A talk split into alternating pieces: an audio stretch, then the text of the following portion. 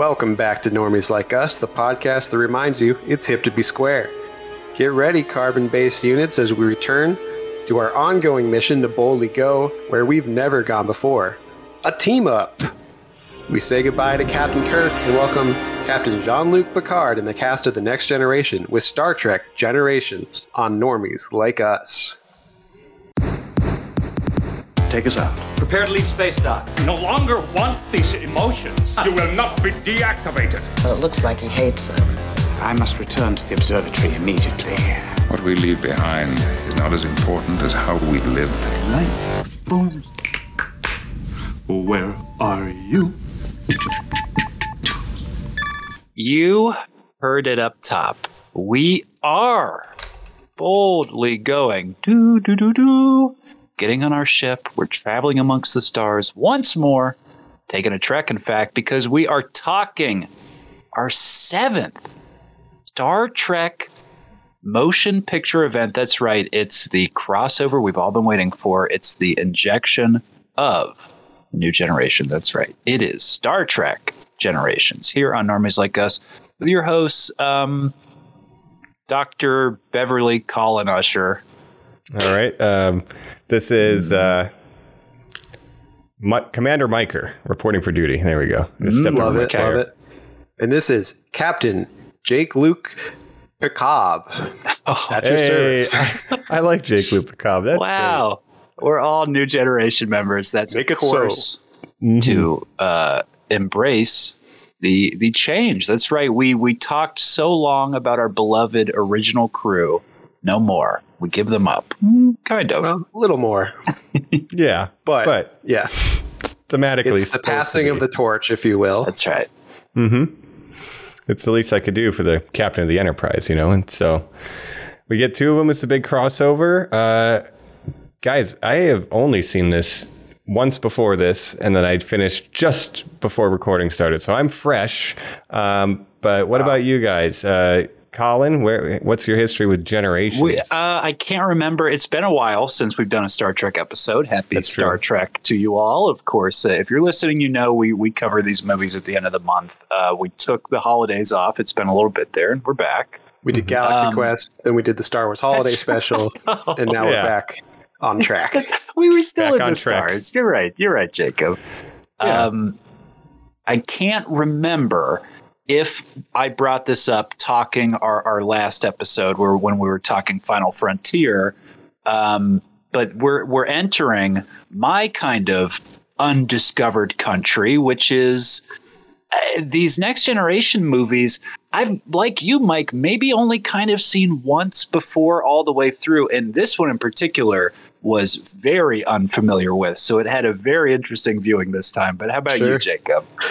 Yeah. Um, well, I, I ran through all these like a year ago when we started doing this because I was I I just couldn't wait to watch one per month, but I'm rewatching them as we go.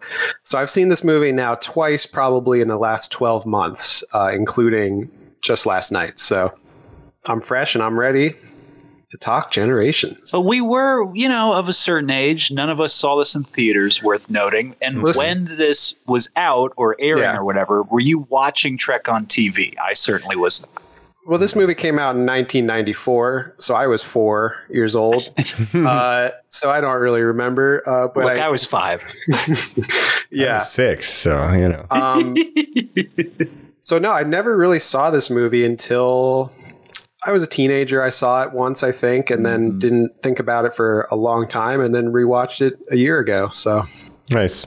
Yeah, I got are. into Star Trek later in life. I think it's you know more of adult themes. It could be boring. You know, my my uncle would always have VHS tapes on of Next Generation. Like that's the first Trek I was really exposed to, besides maybe yeah, pop culture osmosis of Beam Me Up, Scotty, and stuff. But um, I didn't really get into Star Trek until college, you know. So it was really when I moved out to LA and started film school that I really got into Star Trek. And then I would go to Amoeba Music and just buy uh, laser discs and DVDs of Star Trek stuff. Like I would get Wrath of Khan and just kind of watch yeah. these here and there. So I watched them What? in college for the first time, but it's been that long since I've revisited Yeah. them. I think of if in, of any of these movies, First Contact is the one that I remember the most. For sure. Uh, First Contact, and then probably Insurrection, and really this one and the last one, Nemesis, are really ones that I completely did not remember when I was rewatching them at all. Yeah. Yeah. For some reason I remember this and Soran and the Nexus and all that, and we'll dive into it. But yeah, I had I had I had more memory of this than um, the one with Spock's brother. Let's say. Well, sure. Um, I've said in the past, my father, a diehard OG Trek fan. He he loved the original cast. He in particular loves this man named Bill Shatner. We'll certainly have no reason to talk about him this episode. um, I recall turning off a movie back in the day when you had to then switch the input out, which meant then going to the TV channel you had left it on, right? And it was the sci fi channel. And him kind of, you know, standing by the TV and excitedly turning to my brother and I, going, This is the Star Trek movie that crosses over. This is the this is the one that has both the captains. And we were like, Oh. And a young man in my teens, it had probably been out for like 10 years at that point, but sitting on the couch and absorbing you know, my father's excitement of this, and then looking at what was clearly a California desert of two old men running around in the dirt really did not inspire like excitement for this franchise. And that, Yeah. that, that taste has kind of stayed in my mouth. So uh, let me ask you I'm this, excited Colin. to talk about it. Yeah. Mhm. What was your dad's opinion of the next generation when it came out, or did he have any thoughts about that? I think it was one of those things where truly he is from that generation where he thought TV was a waste of time and it was something for children. And he kind of had a point because it was before peak TV and sort of the the relaunch of like mini series and prestige TV and all this stuff. But like for a long time, Jacob, if he caught you watching TV, he would say, Don't you have homework to do? So, like, my brother, my older brother, would watch Next Generation kind of in secret and then got into it in college. But again, hmm. I, I just had hmm. no taste for it. And I don't think he would have ever even thought to bond with my dad to be like, hey, I watch like this bald headed guy, you know, thoughtfully think of things and like solve problems with words because my dad would have just been like, well, does he take his shirt off and have sex with anybody? Mm-hmm. Right, right. Very different captains as well. We'll see in their interactions here for sure. Yeah. Well, for me, growing up, uh, my grandfather was really into uh, Star Trek and the Next Generation in particular. And whenever I visited Wow. my grandparents' house, and my grandfather uh, passed on just a year ago at the age of 99 and a half, almost made it to 100. But uh, Jesus Christ. he loved the Next Generation. He would always have, uh, you know, it was on syndication and reruns all the time. He would just, he would just kind of, you know, take naps in the living room while watching that, and I would, you know, I just hang out watching this, not really understanding it because I was still a young, you know, a child. But and I thought it was kind of boring at the time, which some some episodes of the Next Generation can be a little boring. Uh, but I'll always remember that, you know, hanging out with my grandfather watching that. Incredible. Right. Well, as we learn here, you know, uh, what you leave behind is less important than how you lived. And it seems like, you know, he left an impression and you now you're a big Star Trek head, maybe the biggest Star Trek head on the podcast, which I would used to claim. But I think you've I might surpassed be me at this point. And that's why you're the captain and I'm number one. I'm a more recent convert, but I've definitely gone full in on on the Trekkie. Yeah. Yeah, he's you're more uh, you're more dedicated of an acolyte, uh, let's say. Um, Yeah. But yeah, I, I say then let's uh, let's dive right in and figure out where this thing lands on the timeline. Remember, we're going to have uh, the Wrath of Cobb. We're going to have a quiz at the end of this as well as we always do. So Yes, stay tuned for that. And otherwise, Captain, please. Make it so, number one.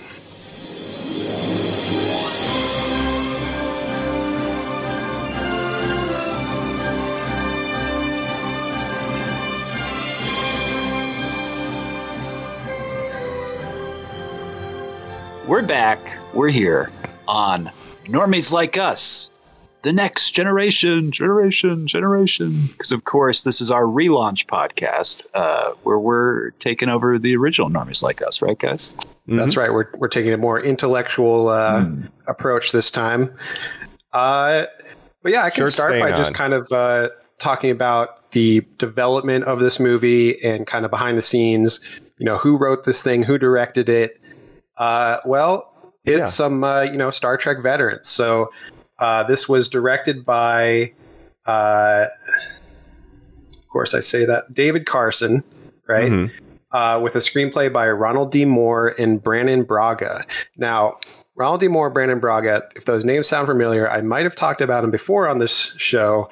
Uh, both were writers that started with Star Trek. Uh, you know, Ronald D. Moore wrote for TNG. He wrote for DS9. Uh, then he went on to create the uh, Battlestar Galactica reimagined uh, 2000s version, uh, as well as creating the show Outlander and his most recent show uh, For All Mankind, which is a sci-fi show on uh, on Apple TV. He, I'm That's sorry, like he did astronaut out. one. An Outlander, the Yes, Scottish right. uh, He, he did Outlander, the, the Did Scottish Outlander. one. Yes, the Scottish Oh. fantasy Very off brand for him. Interesting. period piece. Yeah, uh, Subversive yeah. He really mainly does sci-fi, right? But uh, yeah, he created Outlander, and uh, For All Mankind is like an alternate history sci-fi show that gets a lot of good reviews, but I have not checked out yet. But No. big fan of Battlestar Galactica, and Mm-hmm. I like Ronald D. Moore a lot. He wrote on DS9, and he did a lot of good episodes on there. Uh, and then we have Brannon Braga, who was his writing partner at the time. And that's another guy who has done a lot of Trek, came up from TNG, uh, went over to Voyager, show ran Voyager for a couple seasons, then left Voyager to co create Enterprise uh, with Rick Berman and show ran Enterprise for, I think, its whole run. And then after Enterprise was canceled, uh, he he wrote for my favorite show, 24. He wrote for Nice. Terra Nova. Uh, We can't remember that escape it. show. Oh yeah. So Yeah. and and and just and most an recently, update. Orville. Yeah. Uh, wow, that's incredible. Uh, Gene Roddenberry is dead at this point, correct? He Yes, this is the fully first movie the post Roddenberry's death. Uh, and, uh, you know, so they were able to take more liberties along with, you know, just the next generation kind of him not having Well- that much input after the first season. But Yeah. you're saying so many liberties. It's just so interesting to contextualize the different climates of making these films. We came from a world of those original movies where it was like hire anybody who wasn't associated with Star Trek. To Yeah. just come in and direct this thing. And if you do So get here- someone who did have a touch of it to write it, make it one of the guys who started the movies. Make it Leonard Nimoy. And you're like, what? Right.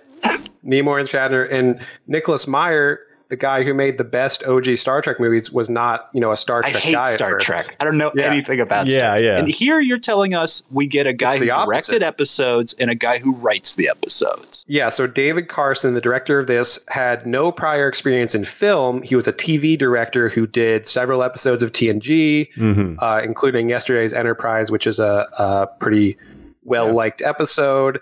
Uh, and he also did e- Emissary, which is the DS9 uh, pilot. Oh, uh, he yeah. directed that Oh, as well. Yeah, Until But Strange total New Worlds, TV that was my favorite pilot. Anyway, sorry. Yeah, no, you're fine. Uh, so yeah, David Carson, no prior film experience. They're like, we, we're gonna get a TV guy. He's gonna make it for a TV budget and a TV schedule. You know, under budget and uh, on time. On time. This is all lining up. Yeah.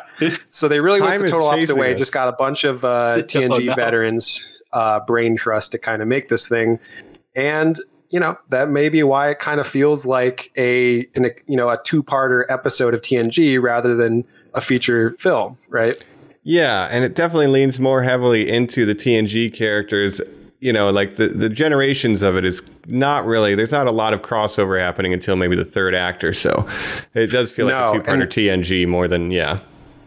Yeah, and I would argue uh, there's two parters from TNG that are better than any of the TNG movies as a movie. Uh, I specifically, would like, like those Rex, please. Yes. yeah, Best of Both Worlds, the uh, first major Borg episode. That's the one where Yeah. Picard gets captured by the Borg and turned into Locutus. Yes. Uh, that's and I think That's that's if you put those two episodes together, that's a better movie than any of these four movies we're going to be talking about in the next four months. Uh, but you know, that's another. We'll we'll talk about that later on as well. We'll explore as we get to that expanse. But yeah, the, the, the tonal shift between and the characteristics of the crew is notably different kind of in the movies than it is on the show. Yes. Well, I, I would wonder if those other two parters would have even done a better job of just even outlining to an audience who these people are, who the Dumas sisters are, you know, sort of like Duras, any of these yeah. things. Duras. If you're not really watching the show, this is not a movie that holds your hand. No. No, they don't even really explain who they are. You're right. I do have Um, a question though, because this yeah. is we've had the run Star Trek Generations has been on TV for at least a couple seasons at this point. We know kind of where we're Oh, at on it's- How many? It's ended. So, like the OG series, What? they waited until the show ended to make the movie. So, all the movies are post the show. So They this didn't was wait they- like 15 years. Yeah. yeah, This and does, actually I've, I've seen a lot of later TNG. Again, this does not feel like later TNG. That's crazy. It's wild, right? And so, All Good Things, the finale, the uh, series finale of Next Generation, was also written by Ronald D. Moore and Brannon Braga. And they were actually writing this at the same time as they were writing All Good Things. And they would even get confused, like, you know, trying to write both at the same time. And they've later admitted, like, oh, All Good Things is like way better than Generations. uh, right. It's a great, you know, it's a great series finale.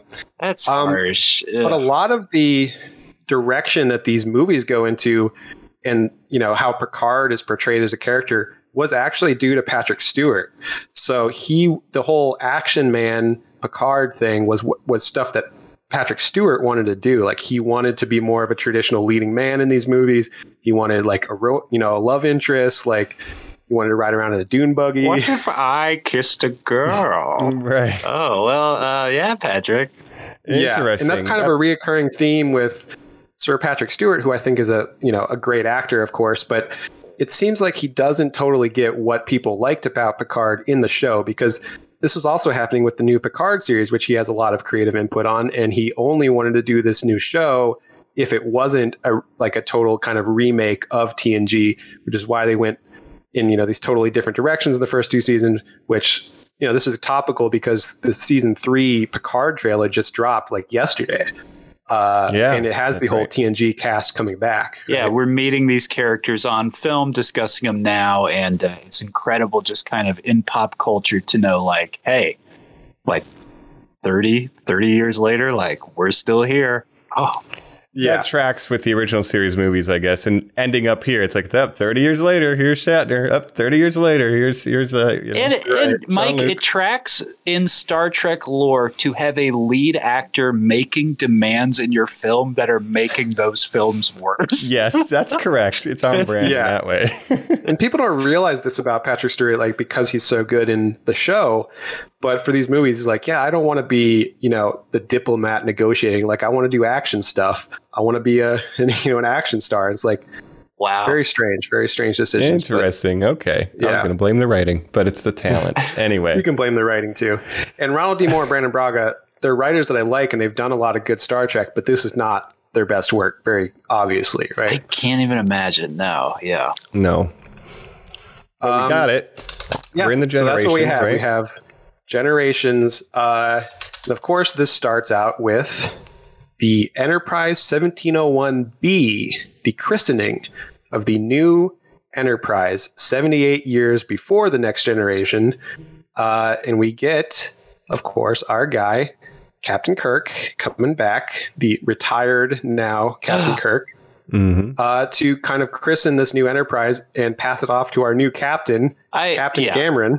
I apologize. You're saying Captain, Captain Cameron. Cameron. You, you, you're you're saying all this stuff as if yes, that is what happens, and we do need to talk about it. I would like to say the first shot of this film is a sort of 2001 sort of homage. You know, this sort of like space-filled sky, and we're seeing this sort of like orbiting object, but what you quickly realize is it's this like you know sh- shotgun of champagne that's going to crack against this spaceship or whatever for this christening right? Yeah, but the bottle flying through the space.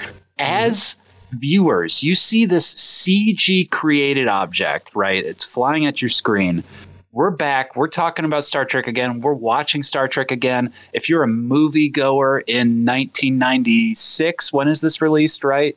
94. uh, 94, and you're going for the first time since uh, I think what 91 or something like that uh, to see a Star Trek film. Guys, CG is here. Our 1st shot is we are getting special effects like up front and center inserted in this movie. That was a wake up call to me. I was like nervous from the first shot. Yeah, and this is the first Star Trek movie to use a lot of CG instead of models for certain things when they show ships. Like when they show the El-Aurian transport ships in the beginning, those are CG instead of models. Mm-hmm. uh, which DS9 was running at this time, and they were kind of using more and more CG. And then Voyager would go full CG rather than the models. Wow. Uh, mm-hmm. Yeah, and ever Enterprise since then, didn't have models. Yeah, because CG is cheaper and easier to do. But Yeah. you know we love a good model, even if you reuse it or reuse hell yeah. shots of it from other movies. Yeah. But there's some there are still some Yeah. models in this, you know, but And this has are some have- reused shots as well from the OG movies with uh, Lursa and B'Etor's Klingon bird of prey blowing up. That's from fucking uh, Ra- or uh, the one after Undiscovered Undiscovered Country. Yeah, yeah, yeah. Oh, That was sure, right. sure, sure, sure. But that's a Star Trek staple too to reuse footage. But uh, on the note Yeah. of generations, you know, like you said, we're getting the christening of a new ship, and I love theme and looking for it where it doesn't exist. And so right off the bat, we have the next generation of the Enterprise, and then we have Kirk handing off command to the next generation. He even meets Sulu's daughter, right? So the theme right. of a What? Generational you know, movement is is is there. So I like that they're at least nailing the theme on the opening shots and the opening scene. You know, yeah. So we have the uh, Hikaru would be so goddamn proud, Proud of of you. you. He would. when did Ah, thanks, have Uncle time Scotty. Family? Yeah, but then also yeah, we don't get uh, Sulu in this. We get his daughter because he's like, I don't want to hang Oh, out with no, no, Shatner. I'm Yeah, not a Well, I have chance. some- while I walk I have some there. background info about that. Okay, cool. That'd be Uh, a fun fact thing. Interesting. yeah, but Yeah. of course we have the young upstart captain, uh, played by Alan Ruck, who you might know as Cameron from Ferris Bueller, or more recently Connor Roy in Succession. Yes. uh, my favorite show. Um, and he's kind of playing the young captain who's kind of in over his head, where you know uh, Kirk comes on board as like the old retired guy to just make an appearance, and then they end up in an emergency situation. This guy can't handle it, so he's like, "Kirk, why don't you take over?" And Kirk's like, Which we've Just never waiting for seen that hear that. before. Yeah, Yeah. true. Guys, we're truly, I'm seeing now, we're not going to be able to talk about everything I want to talk about because the news reporters who have the cameras attached Bro. to their head who are doing Yes. interviews with Captain Kirk, I, I- like, I want to do Amazing. 30 minutes just on those people. We're gonna have Google Glass doing that soon. You know, we won't even have cameras. It'll just be a headset. Right. Yeah, I like it. It's it. GoPros. We're pretty close. Yeah, And of course, in addition to uh, our Captain Kirk, we have our favorite members of the team, Chekov and Scotty, right? Yep. Yep. now, if this feels like it was written for Bones and Spock, uh, it's because it was. Oh, the big Oh, really? characters? yeah, the Bones ones and that Spock matter? were the we're, you know we're supposed to be in this, uh, but you know Nimoy passed because he didn't like the script, and Bones, uh, DeForest Kelley, he was getting quite old at this point and would die just a couple years later, and he couldn't get set insurance to be on set. So he, Oh, wow. yeah, That is old and But sick. these guys are in like three scenes. Come on, like you could. yeah. But if you wonder why Chekhov is like takes over like medical duties, that's because his role was originally supposed to be Bones, right? Ah, okay, gotcha. Of course. Yeah. He literally asks if anyone on board is a doctor. and Yeah, Scotty Chekov, the talking guy who's Kirk. never done medical Anything. stuff, is gonna take over. Yeah. Uh, right, Scotty right, right. fits a little better because he's, you know, the ship's engineer. Yes, So and James handle that. Doohan has never not picked up the phone to come to a job. So God bless him. Yeah. But he Uh, does you- give a speech that's like a Spock type speech, like, ah, that's what you're feeling, Captain. You wish you had a family, didn't you? And you could hear that being rewritten for Spock, you know, perhaps Of the, uh, course. regret, Yeah. blah, blah, blah, blah, blah. You know? Absolutely. So yeah, we get our favorite characters, Chekov and Scotty, and Mm-hmm. Captain Kirk. Uh, Kirk has to be the hero, of course, and uh, some stuff happens, right? And he gets, uh, they think, blown out into space and dies, right? But as we find out, he's maybe in the Nexus. yeah, there's an anomaly that they're trying to save people from. It's like, a, you know, obviously a space anomaly. We kind of don't know what's going on with it. They rescue as many as they can. A lot of people tragically Yeah, die. an in this. energy ribbon. And then energy. Yeah, and these are the uh, the El-Aurians, which is what Guinan is. It's it's uh, you know Whoopi Goldberg. El-Aurians are a species of alien that's very kind of ill defined. Uh, they're a species of of listeners, they say. Uh, and as we see, even in the new Picard, I guess they can change shape and become a different actress. Uh, Oh, yeah, yeah. Ex- excuse me, what's that now? uh, in Guinan Picard changes season shape. two, yeah. Oh, Uh, literally, Guinan Whoopi's played by a like, goodbye, I will not be doing this anymore. And she just says, yeah, I decided to change my appearing in look up. That's how it's explained. Yeah. I'm Yeah. Guinan. But other than that, they look just like humans, but they maybe have some like supernatural powers. Now, did Uh, you know up until this movie that Whoopi was special on the TV show? She hints yeah, at she kind of has this intuition where she's like she listens to people and then she gives them advice and but kind of like it's it's very ill defined, right? What her Does that mean she's are. she's telepathic? Is that what they're saying there? she has super kind of intuition or something. Yeah, but it's yeah. poorly defined. He's right, but yeah. But her home planet was destroyed by the Borg, so a lot of the El-Aurians were, you know, taken by the Borg. So it was kind of a genocide of their species. So there's not a lot of El-Aurians left. Uh, but this is where we meet. assimilated the uh, foresight, and that's why they were so uh, efficient. Yeah. you know. Could Yeah, be 'cause they take they take all the uh, unique properties of any species that they assimilate. Uh, but here But they're we not in this villain, movie. Yeah, who's Yeah. our villain? Not the boy. Not yet. Doctor Doctor Soran. Soran. I always Soran, want to say yes. Sauron, but it's just Soran. Yeah, Soran. It's Dr. Soran. Malcolm, Malcolm McDowell, McDowell. who is an El-Aurian like Whoopi Goldberg. Uh, yeah, I don't know what to say about him, but uh, well, we, meet we him. catch up with the TNG. Yeah. Kirk, Kirk disappears, and we catch up on the Enterprise D. Yes, We were just introduced to the Enterprise later. B, so this is now the next next generation of Enterprise ship, and then they're just kind of saving these refugees, and you know. Malcolm McDowell's trying to talk to Kirk. Hey, I need to get back on that research. He's like, "Leave me alone. I'm doing things." You know. or, you know yeah. Well, Picard's first we very have to talk Ex- about excuse me. But yeah, excuse yeah, me, even before guys. Before that, we will have to get to, of course, a classic holodeck mission. We are on the You're right. HMS Enterprise, a, A, uh, another you know, Enterprise. a Yeah, is ridiculous kind of pirate ship or some sort of old naval British, you know, schooner of some kind. And Yes. we're going about the promotion. We find out of uh, our security officer, Mister. Yes, that's right. So we're on this sailing ship. Everyone's wearing these great uniforms with these crazy Terrible. hats. truly terrible. they're just goofing off, having a good time, and they're promoting uh, Worf from lieutenant to lieutenant commander. now walk the plank. Yeah. Um, Yeah. I, I, I I think this scene actually, I, I, think it does an okay job of like introducing audiences who don't know anything about these characters to like, here's someone and here's their core characteristic. Like, like Yeah. it's not perfect, but like It's they're fun. pretty efficient with setting up. All right, this is number one. Yeah. This is Picard. This is kind of how he's like. This Crusher. Data doesn't understand jokes. You know, like they, they, they right. at least bring you up to speed. Worf doesn't have a sense of humor. Crusher Yeah. into the water. Yeah, Yeah, yeah. Um, so, they're doing their work. Geordi's likable. it's a fun introduction. And it's some it's some lightheartedness before the dark stuff really hits. Uh, right after this, with Picard gets some some news about his family, but uh, yeah, it's it's a lot of fun. I do want to know what the conversation was for these promotion ceremonies. They don't do this for everybody. Someone's like, all right, this is the team building, guys. We're going to dress up, you know, old timey. We're going to go in the holodeck. We're going to get on the old wooden Enterprise boat. And then we're going to promote Worf. We'll bring him up. And for all the characters to do it for, Worf, Yeah. the guy who has no sense of humor. Uh, it's yeah, it's pretty funny, but And again, the constraints of filming, you understand that. Although you have to imagine shooting on a boat for one scene, what a nightmare. But you just imagine in like the Ready Player One of it all, you have the whole, you know, recourse of human history, beyond that, space, fantasy, time, you know, any planet you could go to, all this. And you're like, okay, everybody, let's draw straws. And you're like, oh, Picard got to pick. What'd you pick? I want to be on a fancy old boat, ship. and I want The us first to all Enterprise, wear the HMS.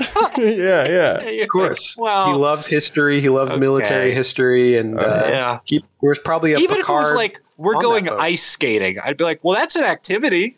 yeah, That's, that's something. We're get to put on a cosplaying all fancy day. hat. Yeah, and that tracks for TNG content, which you know they do a lot of period stuff. Like they, Yes. the, the crew of the Enterprise D loves to do a good period piece. They'll do Shakespeare, they'll do Sherlock Holmes. So this tracks for the kind of recreation that we've seen them engage with. If it was Yeah. back to the Robin Hood episode, like would if it had opened with that and they're like, "We're doing it again," you guys would have merry felt man. cheated. Yeah, you, Correct. you want it to be big and different and crazy. And again, Yeah. it's a generational theme because, like you said, the early Enterprise ship it was originally a maritime designation. So boom, you know, we did it. and it's fun when the door opens up and it's like, oh, you can see, you can walk out of the hall and stuff. Uh, and then they get the news of this emergency, and everyone's, you know, all hands on deck, red alert. Everyone comes back, going in the bridge, taking their their pointy hats off and stuff. Yeah. But Picard gets some very sad news about his brother and his nephew, who apparently died in a fire. They Uh. And this is, um, y- They you know, he goes to his Picard. family vineyard uh, in an episode right after he becomes Locutus of Borg. Uh, once he once he's, uh, you know, saved, he kind of he's still dealing with like PTSD from that, and he goes visits his brother on their family vineyard. Um, and that's what we know of his brother and his nephew. And now they are dead. Dang. TV. Were they like- He's very sad. Were they like Amish? Were they like, you know, or Mennonites? they, Were they they're just tech growing folk? wine. Oh, They just okay. like to be, yeah, wine. Pe- we just love grapes, and we don't really care about technology that much. We're gonna make wine. So it, Yeah. it could have still been like a fire on a spaceship or something. It's not necessarily that like the vineyard like went up and they're like, ooh. I think it was the vineyard, but I mean, oh, as we see in. Picard later, he's you know he has his his vineyard uh, that he lives at as an admiral. yeah, um, his so brother fell asleep with a cigar. The fireplace was burning, and one thing Right. The whole place Damn. went up. Uh, so he's lost, and again, that causes him to contemplate, like, what legacy have I left? Right? He has no generation, No family, after him, no children, no just like- kids. yep, Yeah. just like The Picard Yeah, so Picard line will die our- with him. we've seen this again a lot in Star Trek movies, and the hero we lost in the first act of this film, uh, who again we've seen lose his son, David Marcus, who looks at that empty chair, or after talking to Sulu's daughter, goes like, "Well, Jesus, what do I have?" So we are putting mm-hmm. these captains again, sort of at this equal pedestal, right? And guys, like even now, I'm like watching this, I'm like, we're back. This is the Trek that I love. This is going to be great. But we're about to kind of fall in the same trappings, which is that like we're not really going to spend a lot of time with our crew here in a bit. Like they're about to sort of start on this mission, but like, what do they do on this mission? Yeah, there's definitely some good stuff in there, but yeah, this plot gets it's very confusing and kind of hard to follow like what's going on. Like Malcolm McDowell has this whole plan. He wants to go back to the Nexus using this energy ribbon, and It you're not really sure what his motives like, great are. pleasure. Oh, okay. Yeah. you, You can't just get fly like your into dick it. sucked nonstop. yes, you cannot fly. It's like living in a dream. Into it. Yeah. So I'll Well, yeah, blow let's up explain what the. Nexus is. Yeah. That Oh, yes, that's a my great idea. guess. That move this space ribbon around so that he'll be able to get sucked in the orbital. But if you go into it, you quote unquote could go to the nexus of all realities, which is this sort of wish fulfillment paradise where time stops and you feel just great pleasure all the time. Is sort of how Guinan explains it, right?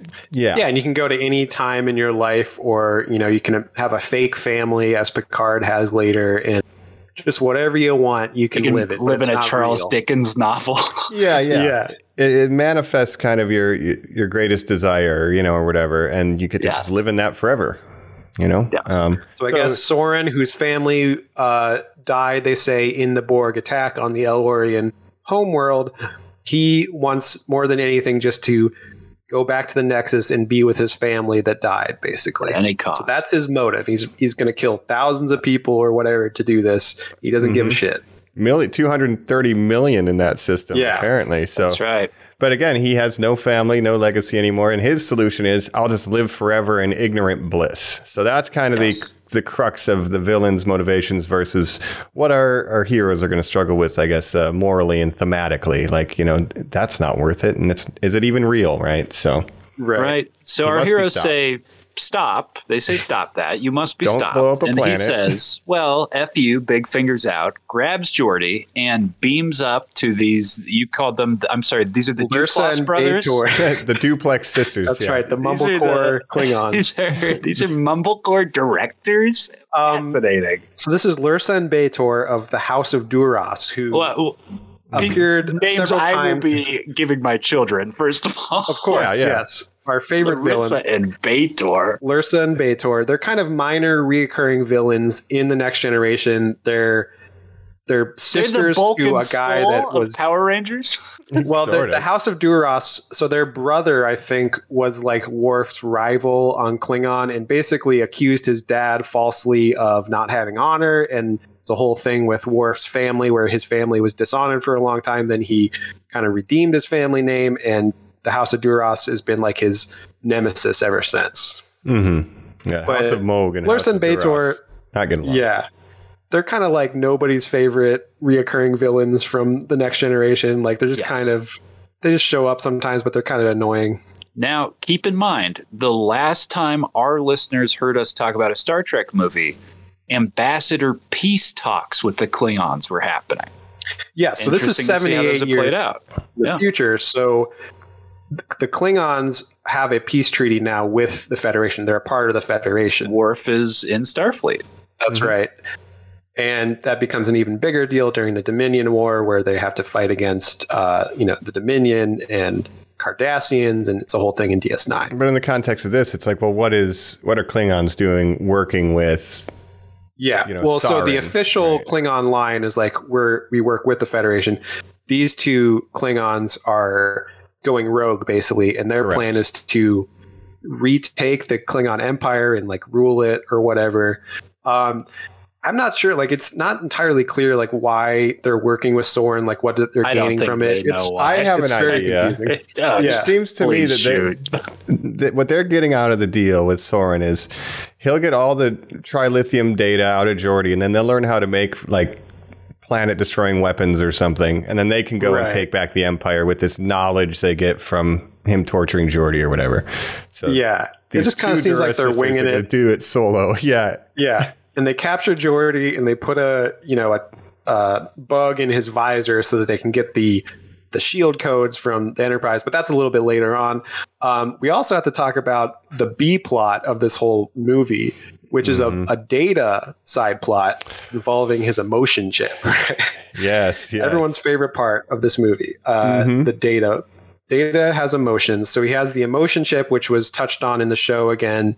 Um, basically, he he he's kind of you know in the show he kind of realizes like oh he can't handle it, it's too much for him. Now he's like all right, let's put it back in. Let me try these emotions again. Uh, and it basically makes him just like really annoying, right? yes, yes. Yeah. But it allows Brent Spiner, who who mostly has to act like an android, he's really hamming it up in this and just like Yeah. Going off the wall, right? Using a lot of CG Yeah. effects on his face and stuff and some other scenes too. I'm not I, I particularly really enjoy data on uh, Star Trek. I think a lot of people do realize that he's sort of like the breakout character. And again, Jacob, like you saying this stuff about like where we're at in the context of the story that's done already. I'm in my mind, I'm like, so like lore is like gone and like all this stuff and like maybe just you and like you're acting like a goofball this whole fucking movie. Like I don't like that at all. Yeah, and it's kind of a an arc that was already covered on the show. They're kind of just redoing his arc from the show with the emotion chip. Um, but he, you know, he can't stop laughing at stuff. He's singing and doing little for the first ditties. time. Yeah, I do like the scene where he drinks the thing and he's like, "What's this emotion?" He's like, "I hate this." That's what it is. I hate this. Yes, yeah, there- there's. I, I mean, I give. good. I do love getting to see Brent Spiner emote a little bit. Yes. Some of the writing Yeah. could have been better, and again, it is kind of a rehash. But I always appreciate Brent Spiner hamming it up. But it's not He's not the best choice for this movie. But I- I like watching him do his thing. And you say B plot again. We're not really going to spend a lot of time with him in my mind. Like we're we're kind of No. enemy of the crew. yeah, no, but I mean, you know, other than Picard, he's probably the second most You're right. featured TNG cast member in this movie, just with the whole emotion thing. And he's with Geordi when he gets kidnapped, and then he feels guilt about that afterwards because he felt fear for the first time from Soran and everything. But Jacob, so- you just said. I mean, Geordi is the MacGuffin of this film. He is what is kidnapped, and they need to get back. And he is barely in this movie. He is Yeah. not the second. I would I would put Data above him too. Mm-hmm. yeah, Yeah, there's a couple of like good. I I think they realize Picard and Data is a good combo. It's just not emotion chip Data because they do have that. My favorite scene with, is definitely one where it's like, I don't want these emotions. Deactivate me, and he's like, You're not going to be deactivated. You need to do your job. Fear is an emotion is too. Get, get it done. Yeah. that works for me. That that scene. in stellar cartography. Yeah, Mm-hmm. Yes. Map the trajectory, and he's like, All right, you know. So I, I did It's like enjoy I can't scene. handle these emotions. Um, yeah, so we have data feeling emotions. So uh, what next? What happens next? I can't even remember. Eh, they kind of continue this chase. Then they say, "Okay, you." Picard says, "Uh, "It should be me if you're going to have a hostage. Give me, trade me with Geordi." So you ship beam him over, but actually beam me down to where Soran is. And the sisters are like, okay, and like do it. And you're like, okay. Yeah. And then they're like, not Again, I'm very You're like, confused okay. by anyone's motive in this, but I guess they want to trade Geordi so that he can go reveal Yes. the the shield codes for the Enterprise so they can fire on the Enterprise.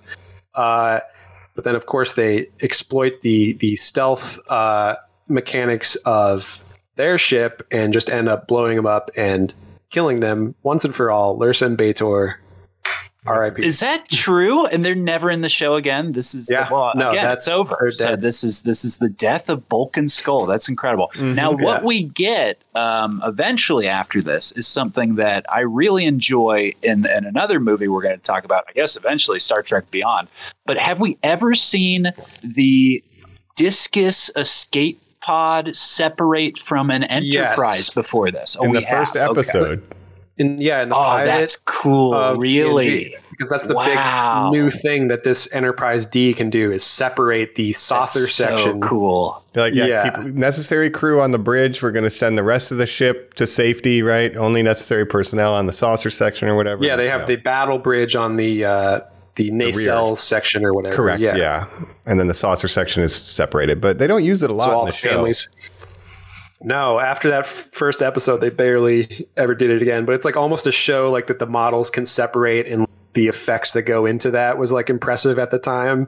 Yeah. Um, but then they This- really didn't use it very often. This is CG, I would imagine, Jacob. Or is No, this a- is a all model? that. This is everything still with the, model. Enterprise is model. Yeah, Awesome. yeah, yeah. it might. I I'm should not mention the Enterprise B uh, from earlier on in the movie. That's a modification of the Excelsior from the OG, uh, you know, Search for Spock and all that, like the Huh. new big ship that they're talking about. So it's just a modification of that model. That's Oh, cool. that is a fun fact. Yeah, But yeah, it just it feels like just a kind of long, boring chase without any. Well, uh, I don't know. That's just separates, they crash and they die. And I guess as an audience, you're like, oh, did they just kill the crew of the Enterprise? That's kind of interesting. right. Then of course Picard, at the same time, is going Bye. into the Nexus, where. Well, we should mention so they so he beams down this planet, which is just Yes. a rocky desert uh, with a bunch of metal scaffolding. yeah. yeah. it's like again for a young kid and your dad is like you like Star Wars and your dad has tried to convince it's you the that this big new boring movie. old TV show is just as good as Star Wars. He's like, and they make movies out of these things. I'll prove it. And like Yeah. clicks and turns it on and it's two old guys clank clank clank running on scaffolding Eventually, you know, brush three brush old brush running mm-hmm. through the desert eventually two old guys and one out of shape old guy who is, who is about this tall four feet Yeah. tall um, I mean, you just yeah, you could truly not just me some- exciting. It looks cheap. a very cheap location. And like I said, they had budgetary constraints uh, for this movie that they're like, we, we wanted to use a different location, but at the end of the day, they just went out in the desert, built these metal scaffolding on some rocks, and was like, all right, this is where we're going to have our climax of the movie. I get that it's like not a lot. It doesn't need to be in the movie a lot because it's not Mm-hmm. a location using a lot. But Jacob, you just hit it. It is the climax of your movie. And it Yeah. could not be set in a more uninteresting place. Even if you went into the Nexus and they were like, we're about to fight anywhere. You know, again, in the holodeck thing of like through space and time. right. Like, no, it's like we're gonna fight on like this planet that like looks like Arizona. And you're like, yeah, I guess they spent all the money on that ship earlier. they should have spent some on this on this location. why would you do that boat? Why? Yeah, it's the Um, entire uh, Paramount parking lot flooded. Like, yeah, I know that's how they did it because that's where they do them. Yes. But uh, yes. Right. for something that looks But o- Picard- only, I was saying it just looks maybe one notch above the production value of Arena at Vasquez Rocks. Yeah, for your Yeah, climax, yeah. pretty rough.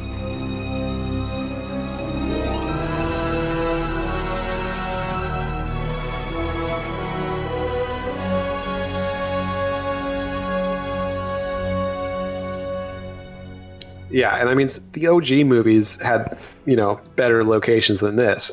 Um, so of course, you know, you know, Picard is trying to stop Soran from shooting a rocket into this energy ribbon to so he can be sent back into the Nexus or whatever. Um, but he fails, so he, he blows it and Yeah. he gets sucked into this thing as he's looking up and going like shit is that everybody i know just dying right now whoops here i go Yeah. yeah. so it cuts to, like you said, this Dickensian Christmas. papa papa man, and god bless us everyone Oh, this is a Christmas movie. Yeah. Here's, Yeah. here's what here's what I wanted to ask you guys. If you were all of a sudden sucked into another reality that was clearly catered to your desires, and Mike, everybody was like, Mike, Mike Romans, Mike Romans, the hot These are my actor. children that I, Can of I like have. get your autograph? Or say it's this one, Jacob. Oh, Yeah. Papa Jacob, Papa Jacob, kisses Papa Jacob. would you do what he does where you would just immediately give into it and be like, oh, Merry Christmas? Well, I think that's kind of to show the seductive nature of the Nexus, where it's like, Mm-hmm. oh, I can just stay in this dream and all my life, and just have these fake kids that I know the names of already. And I would my pick dream up one of those kids, toss them into the fireplace, And there will be no consequence because that's your desire. exactly knocking everything over. yeah, and everything will be fine. It's like Patrick Stewart's like, I want to show that he can also be corrupted by the power of the Nexus. He will not be logical. He'll jump right into the spirit of Should- things. right.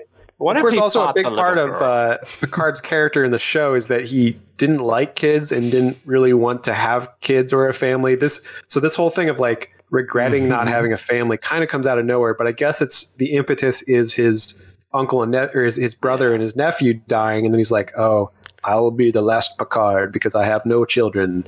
Yeah, but he doesn't yeah. like kids. He says that in the show. He's like, "I don't do well with children." I, hope guess I'm he's just counting on his robot. nephew to do it for him. Like, yeah, he'll carry on the line, but yeah, now he's now he's stuck. exactly. Yeah, Um, but eventually he realizes, well, he sees Guinan, right? And Yes. she's like, I'm here, but I'm also not here, blah, blah, blah. Uh, you got to leave here. This isn't real. Uh, so he kind of wakes up and, well, she sends him to Kirk in the Nexus. And we see Kirk. He's at this cabin, chopping some wood, having a good old time. Beautiful and we have our meeting of the cabin. So captains. here's what mm-hmm. I want to say, guys. yeah. And this is this is iconic, so we should get everybody's take on this. one. Yeah. Now, for me, this kitchen scene, this is a fucking injection this movie needed the whole time, and I'm not gonna be one of these fanboys who's like, well, I like my captain like this, or this captain versus this captain. But it is very interesting to see some very natural charisma coming through, and someone where I'm like, you know what? Maybe we didn't know what we had. There he mm-hmm. is. There's my guy.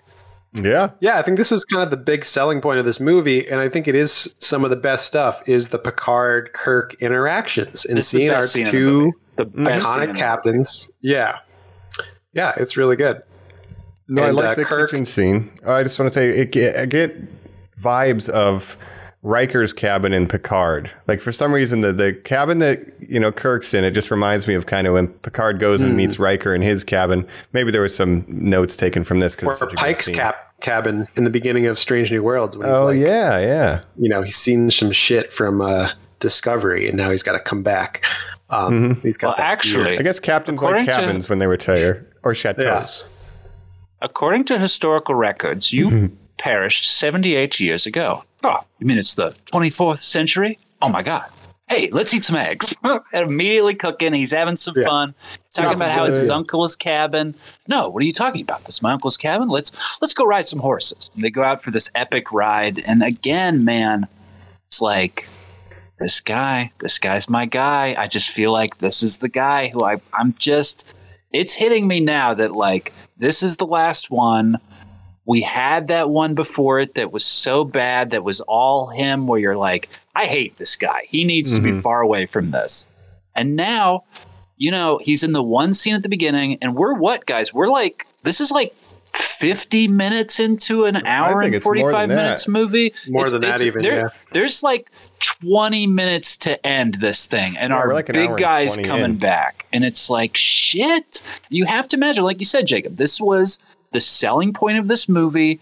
The whole like come, these are the two iconic Star Trek characters. How can we cross them over and get them together before a time now where everything is about crossing stuff over and like ca- Yeah. you know cashing in and capitalizing on stuff? Like they knew then this was a good idea. Yeah, it was kind of ahead of its time in that regard of like, oh, of course the nerds want to see Kirk meet Picard. You Uh, fucking pig!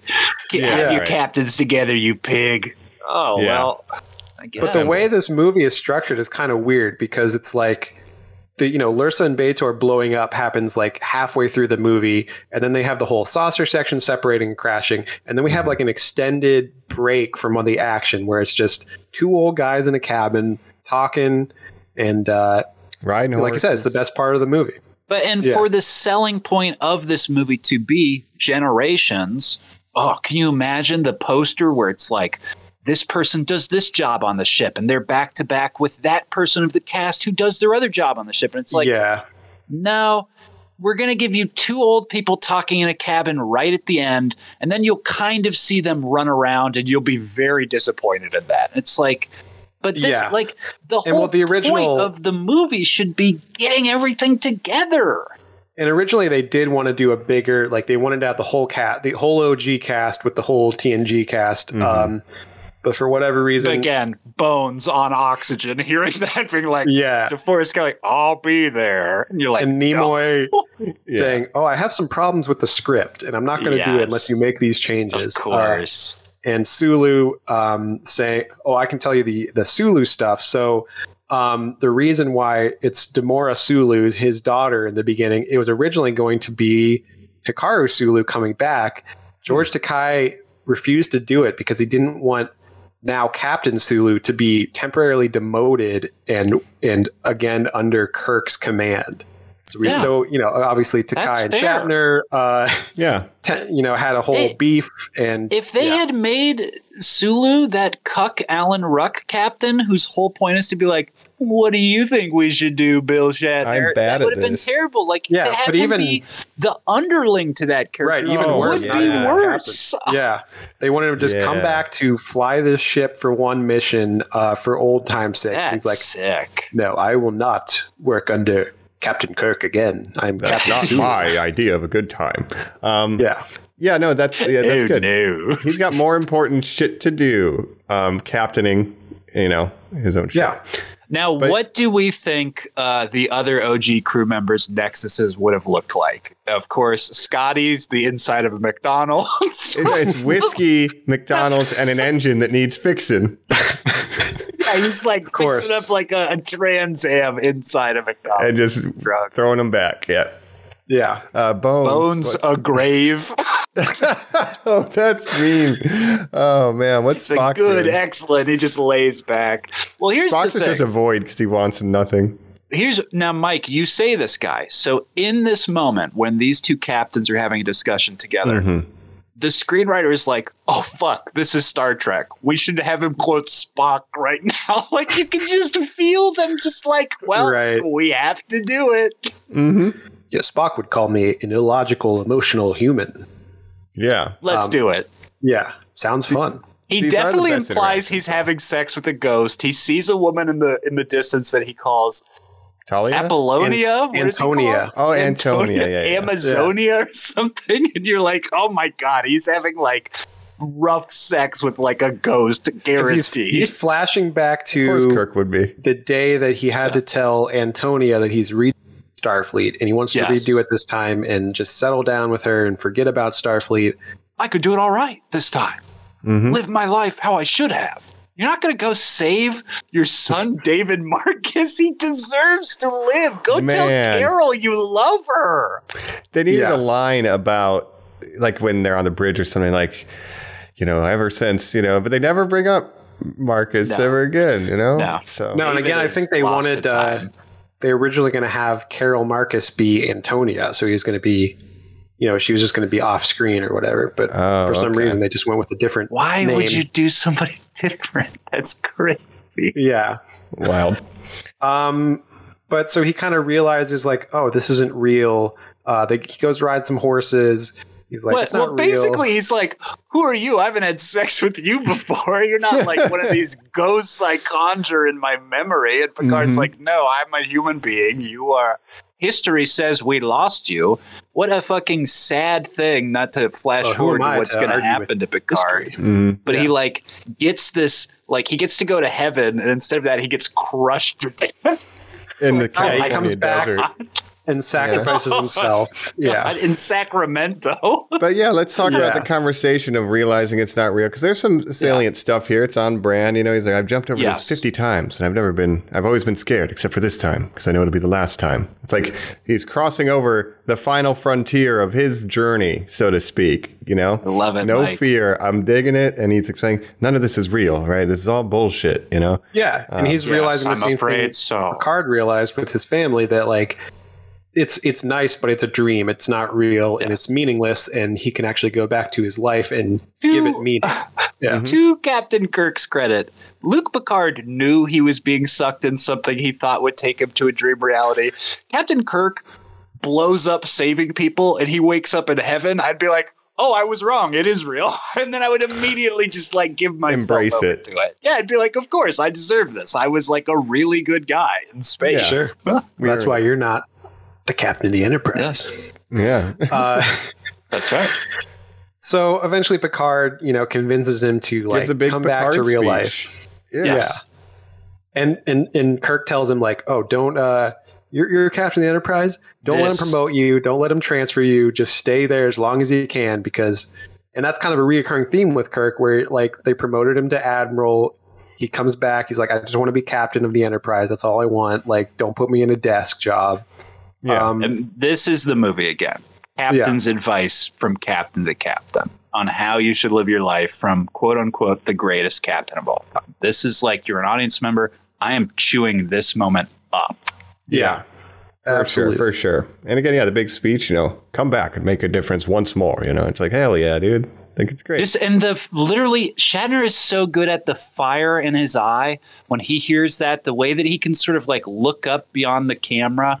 You can hear like theme music sort of like playing in your mind of like da da da da like he's just like the call to action is upon him. He that is his strength as an actor This is to take probably- that call. Yeah, this is the best Kirk in these movies, except for Wrath of Khan, in my mind. Like, you're right. I- it's really charming. It's really I agree with that, charismatic. Mike. Yeah, yeah. yeah. You just Yeah. don't get enough of it. He's really making his last appearance count, right? it Or maybe it's just the right Ye- amount. Leave him wanting more. Yeah. Yeah. again the, when he's cooking and stuff the outfit you can t- jacob i think you just really nailed it that he knows this is it like i'm not getting another shot with this he knows from the script how this movie ends and it's like okay. I'm gonna give the audience everything they fucking want from kirk mm-hmm. And we do. We get some awkward fighting around a scaffolding. We get a, a punch, a face punch, everything you like. he from a should have kissed you a could want. woman. There should have been one kiss right at the end of this movie. A That's woman should have beamed Roddenberry. down, like to help him. Was like, "I'm a nurse. Is there anything I can do?" And as he's laying there, he should have been like, "There's one thing you can do," and like fold her in like really slowly, like as he's dying. Yes. Yeah. like, oh my god. Um, Yeah, so yeah, so Picard convinces him to come back, uh, try to save the world or the galaxy or whatever. Uh, they go back. When should we go back? Oh, how about five seconds before I left? Yeah, great idea. Let's Once do it. again, three old men on some scaffolding. Uh, they're trying to stop Soran. Uh, you know, Shatner or Kirk uh, sacrifices himself basically to, you know, help Picard stop this rocket launch, and uh, they do. They stop uh, Soran, and then we get Kirk some good. dies. uh, no, we're working together. We are working together. You doing this and me doing this is us working together. Where it's like, God, happening. Yeah. Great. And when Picard Yeah. comes back to save Kirk when he's fighting Soran, he's like, I thought you were going to the launch pad. And he's like, I, I made a captain's decision. You know, it's like, Yeah. okay, this is The a good captain's interaction. prerogative Captain's is prerogative. to change his mind. Yes, it's Mhm. the best. It's the and he saves best, Kirk, right? He reaches out, grabs his hand. Uh, but then Kirk does sacrifice himself and, you know, gets his one last dying monolog Uh, or not, you know, not even I just don't monologue want to really. get crushed to death. Well, It what do you think about your terrible. time? You know, William, this is your last appearance as Kirk in this franchise. There's been a lot of things back and forth. You sometimes didn't enjoy being the character or having the fame associated with it. A little bit of beef, a little bit of ego. But how do you feel about your experience overall? It was fun. Yeah. I think it's perfect. It was fun. you know, and, what? and All you know, in the Nexus, he says, uh, fun. sounds fun, right? When he's Sounds agreeing to go with Picard. gonna go. It was fun. it was yeah. fun. Yeah. And that kind of like sums up Kirk. Yeah. Mhm. Totally. Sounds fun. It was fun. It sums up Shatner too. Yeah, I'll sign up for the show. Sounds fun. Despite all the bullshit at the end of it, you know, it was fun. Thanks for the ride. And he kind of came back around with the fans. Yeah, I think that's pretty good. If you were like shotgunned forward 80 years and you only walked outside for like 10 minutes and then you were killed, wouldn't you feel a little bitter about it? You'd be And everyone thought you were dead for 80 stuff. Yeah, years. I kind of want to at least talk to someone to be like, hey, I'm Captain Kirk. Can you believe it? Yeah. right. At least he got to see that cool future gun that Soran has. I love that thing. Why is it flip sideways? like that's, Kirk's probably like, what a- the hell is that? Just a constantly moving aiming barrel. It's offset. for like, what this has got to be reason? terrible. It's a Yeah. smart gun, like in? Cyberpunk. It's automated. Yeah. It's a, you know what it is? What was the N64 game that wasn't GoldenEye, Mike? Oh, the it's one that Perfect was. It's Perfect a dark. Mike, you, you. motherfucker. It is a goddamn perfect dark gun for sure. Absolutely. I want to 3D print it. That thing's cool. it is pretty cool. And then I'll blow up a star Um, and go to the dream world and never leave. No, I'm just. That's a bad. Yeah. And, and That's your is, Nexus. you know, Spock and Bones and Scotty are all still alive in this timeline because Yeah. they've all appeared in TNG at one point as very old people because people live longer in the future because it's a utopia. So or they're all or like, like people who were frozen. Like we get we get some more goofy stuff, but it's interesting that Shatner was like, if we're gonna do it, let's make the whole movie about it, and then I'll just be done. I'm never. But I guess he could have been like a hologram or something. But it's interesting, Jacob. You're right that he never did TNG. Oh yeah, we're Yeah. gonna pull the hologram of Kirk to advise me on this mission, right? Like Leah Right. Brahms, right? Yeah. No, I think it's the perfect amount Hey of there. in How are movie. you? And you know, Spock had a whole arc on uh, TNG where he's Ambassador Spock now, and he's trying to reunite the Romulans with the Vulcans and everything. So he gets a whole thing. Uh, Scotty appears in an episode where he's turns out he was trapped in a transporter for like a lot of years. Uh, one makes me Bone the shows most up. nervous. yeah, Bones shows up with I some crazy old man that makeup. Kirk is in heaven than just that Scotty is like put in like the trash bin of your computer and somebody's like, oh wait, this is important. Let me actually uh, re-put that on the desktop. Yeah, yeah. Yeah, Restore files. Yeah. What are you doing? What year is it? Where have I been? yeah. Actually, now that I think of it, the only OG cast member that's not mentioned or appears in this movie is Uhura. Nichelle. because they Ah. mention you know they mention everyone else chekov and scotty are obviously in the beginning they mention spock they mention bones they mention sulu no uhura No Walter Yoda. Koenig did did Chekov ever uh, show up on TNG? Did Nichelle Nichols ever show up on TNG? no I know. to my knowledge just those three spock bones and scotty showed up I would have loved more like, well, you know, Chekov was actually, you know what happened to him? He was fucking fused with a computer. Terrible accident, but yeah, he's like Right. immortal now, and he's he lives in the basement of the ship, and they like have to go see him. he, he guides the the the vessels and the warheads. He's the, Right. guidance system now. nuclear vessels The nuclear I'm actually vessels. attached to the launching bay. Oh, great, Yeah. cool. Uh, um, so of course we have you know uh, picard and kirk save the day Mhm. the saucer Time section is is reset. saved yes Good crash landing. crashes now. again. Oh no, I you know Riker. I always wanted to take over this ship. Well, I doubt this will be the last ship called Enterprise. Do do do do. And then We find where we Spot. yeah, yeah, we find Spot. Spot. I'm so happy to see you. Yeah. What is this Yet I'm emotion? I was scared. Is the chip malfunctioning? I think it's working just fine. Hey, you know I what? think it's just fine. Troi does get to take the helm in this for like These are my three, three, lines in the movie. Oh, Yeah. okay. Yeah. Bye, Deanna. Troi gets to do some stuff. Riker gets to do some stuff. Uh, Doctor Crusher is like really sidelined in this. Geordi again very sidelined, even though he's kind of a pivotal plot thing with him getting kidnapped. He's but, the MacGuffin, yeah. though. Yeah, you're right. He's just chilling. He gets one scene with Soran. Well, did you ever want to be normal? It's like, what's normal? It's like, okay, we've done this on TNG too. Like, our Yeah. are Geordi's eyes? You know, they're artificial, but better. Like, why? You know, why am I not a human in the measure of a man? Kind of thing. And this is interesting too because this is the last appearance of his visor because because they bugged his visor or whatever, he gets the prosthetic eyes and has them in the next three movies. So Wow. as you'll see, he's got the the robot eyes now. Interesting. Yeah, that's right. That does happen. Um, I want to mention, but you mentioned Crusher not doing a lot, but they did decide to hold on a slow motion shot of her falling off the boat. It's clearly not her. Yes. Like, why do you play Her that in stunt slow double. motion? right. yeah. Anyway, weird Um, choice, but moving forward. Yeah. Leaving Data this movie- doesn't understand pranks, pushes her into the water. Yeah. That wasn't funny. It was- I laughed. I again the physics of the holodeck. Kinda I don't funny. understand any of it. No. Um, so leaving this movie, we're, we're all Star Trek fans. You know, you're just thinking, not knowing that these other ones are coming. But you do you have an idea of like? I guarantee they'll probably make another Star Trek movie. It'll probably just be with this new cast. Mm-hmm. Like, what what are you guys thinking, just direction wise? Because now you're kind of like, we closed the book on the other people. Can we just have a TNG adventure? Is that what you would want out of your real quote unquote next Star Trek movie?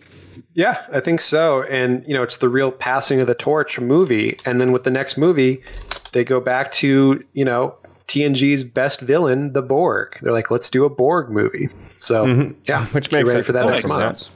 Yeah, I did have a couple thoughts. Like we were mentioning, oh, it'd be great to have a scene where, you know, LaForge and Scotty are fixing an engine or something, you know, that kind of thing. And then I realized that the whole concept of this, um, the Nexus and a fake world that's not reality, right? I was like a perfect TNG cast member who could have been on the B plot helping figure out what's the nature of the Nexus, how do we access it, would have been Reginald Barclay, who went through a whole arc about wanting to live Yeah. in a fake world and like he he you know that that would be really cool because I love the actor and I love his character. He would fit in perfectly with the Nexus storyline of like, oh, I Right. see. It's like grants your wishes. You got to watch out. I got I did that on the holodeck. Whoa, you know. and he Oh, does show up fit. later on Voyager. Yeah, Uh, he he gets a little saves. Voyager. Yeah, Now, He's a god. with my limited TNG knowledge, but just as a pseudo fan, Mike, I like your thinking. Here's where I was going this whole time. I kept thinking, wouldn't this kind of make sense as like a Q plot of a movie? It got me wondering. Why did they never go that route, Jacob? Why why not ever bring your most pop your sort of Wrath of Khan character into the world of the film franchise? you know that's, a good right. question. Where is Uh, Q during all this? Yeah. Where is Q? They don't bring him back until Picard. Uh, That's so weird. yeah, yeah, it is. I is. wonder if it's the actor just not wanting to do it, or, or if they just truly. Because again, Ronald D. Moore, I don't know if he's the creator of Q or, or what, but I would assume as a, a member of that writing cast, he probably had a great affinity for the character. I mean, yeah, Yeah. he's in Encounter at Farpoint. He's in the first episode. You know, he's been a Yeah. mainstay. So In a lot of ways, he's, interesting uh, enough. Jean-Luc. Yeah, and he does show up in one episode of DS9 and then a couple episodes of Voyager where he he meets Sisko in DS9 he's like you're not like Picard and then he The he has a- worst. and then he uh, has Voyager and he meets uh, you know ca- you know Captain Janeway and she's kind of more Picardish than Sisko so he kind of has a little thing with her for a couple episodes. Yeah. Yeah, she doesn't like to put up with BS, and he's like, ah, yes, a foil, perfect. Right. yeah. Um yeah, the Q continuum that's something they could have really uh, explored more in these movies. Um, yeah, like he could have easily just solved the problem too. Like Q, that's the thing though. Q's so powerful, like it would feel cheap. You'd have to really be clever. Yeah. Yeah, he could always solve the problem. It's just that he doesn't want to, or he doesn't have a reason to. Yeah, yeah, it's not. That's beneath the continuum. He just gets bored sometimes. Yeah, Um, but yeah, I think there was some missed opportunities to tie in, and again, budget and time and availability. But you know, for Yeah. the generations, we would have loved to see other crew members interacting. eh, but I do. it feels like a Kirk. yeah. This whole movie, I think the theme of this movie is missed opportunity and missed potential. I like that. There's so much they could have done with the OG cast and the new cast, and it just feels like they didn't have the budget for stuff. It was just feels cheap, and it feels like a like a TV movie basically. So then instead, Ronald D. Moore was like, I'll have the characters comment on that, and Kirk will be like, my whole life was a missed opportunity. Yeah, no, yeah, you're right. They nailed it. Yeah. Actually, they nailed the assignment. The whole thing's a missed opportunity. Um, but it's Yeah, and not both about Kirk the and legacy Picard are like- behind. Yeah. right. going through things like, oh, I could have led my life differently, blah blah blah. But Why the fuck didn't I marry that girl? Shit. I could have written the Yeah. script differently. Yeah, yeah, yeah, for sure. Tim But I think is like- the, Picard and Kirk are me going to bed every night. yeah, Oh, yeah. why did I? for Why did I do this? Why did I live this way? Yeah, and like I said, Tim Russ is here, Tuvok, and he's like, That's Why right. did I, just p- take a bit role? Maybe I should have gone for a main cast Why am member. I? Even I know because I noticed that guy right away. I was like, why am I a human? Because that guy's usually Yes. a Vulcan, right? yeah, Well, that's like, Tuvok's uh, human cousin.